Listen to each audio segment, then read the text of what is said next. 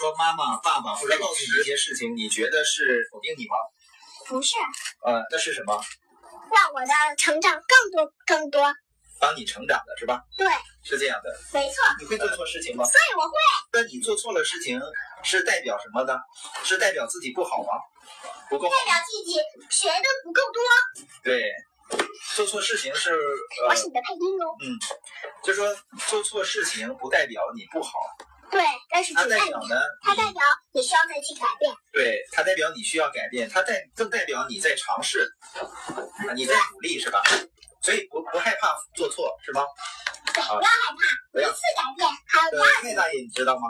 什么？麦大爷。麦大爷是啥玩意儿？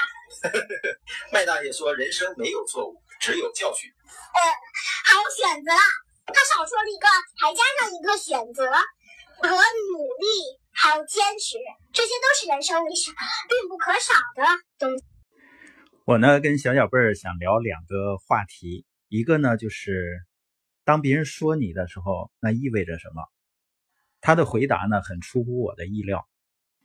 因为我以前呢，我认为别人说我，或者他有不同的想法，我认为呢，他是在否定我。所以呢，在听到不同的想法的时候，就不会那么舒服。当我问小小贝儿，别人说你的时候，是不是在否定你呢？在给你提建议的时候，他说不是的，是帮他成长的。如果我们能够这样去看待别人给到我们不同的建议，那我们真的能够吸收更多的好的知识。另外，我问他：“你怎么看待自己没有把一件事情做好，或者犯了错误？”我知道很多的成年人呢，我们都害怕犯错误。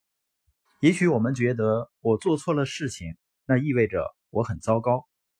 我问小小贝儿：“你做错了事情，犯了错误，是不是？”意味着你不好呢？他说不是的，意味着我需要更多的成长。所以，约翰·麦克斯韦尔说呢：“人生没有错误，只有教训。”那怎么才能说明你学会了教训呢？就是当你行为改变的时候，你就学到了。我真的觉得，在人生旅程中，我们如果能正确的面对别人的建议，能够以正确的态度面对自己。和别人会犯的错误，我们这趟旅程肯定会更开心和收获更多吧。